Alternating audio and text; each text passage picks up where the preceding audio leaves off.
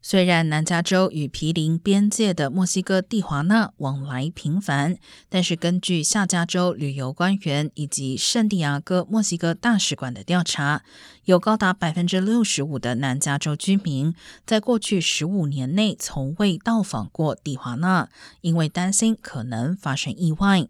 其中又以白人的比例最高。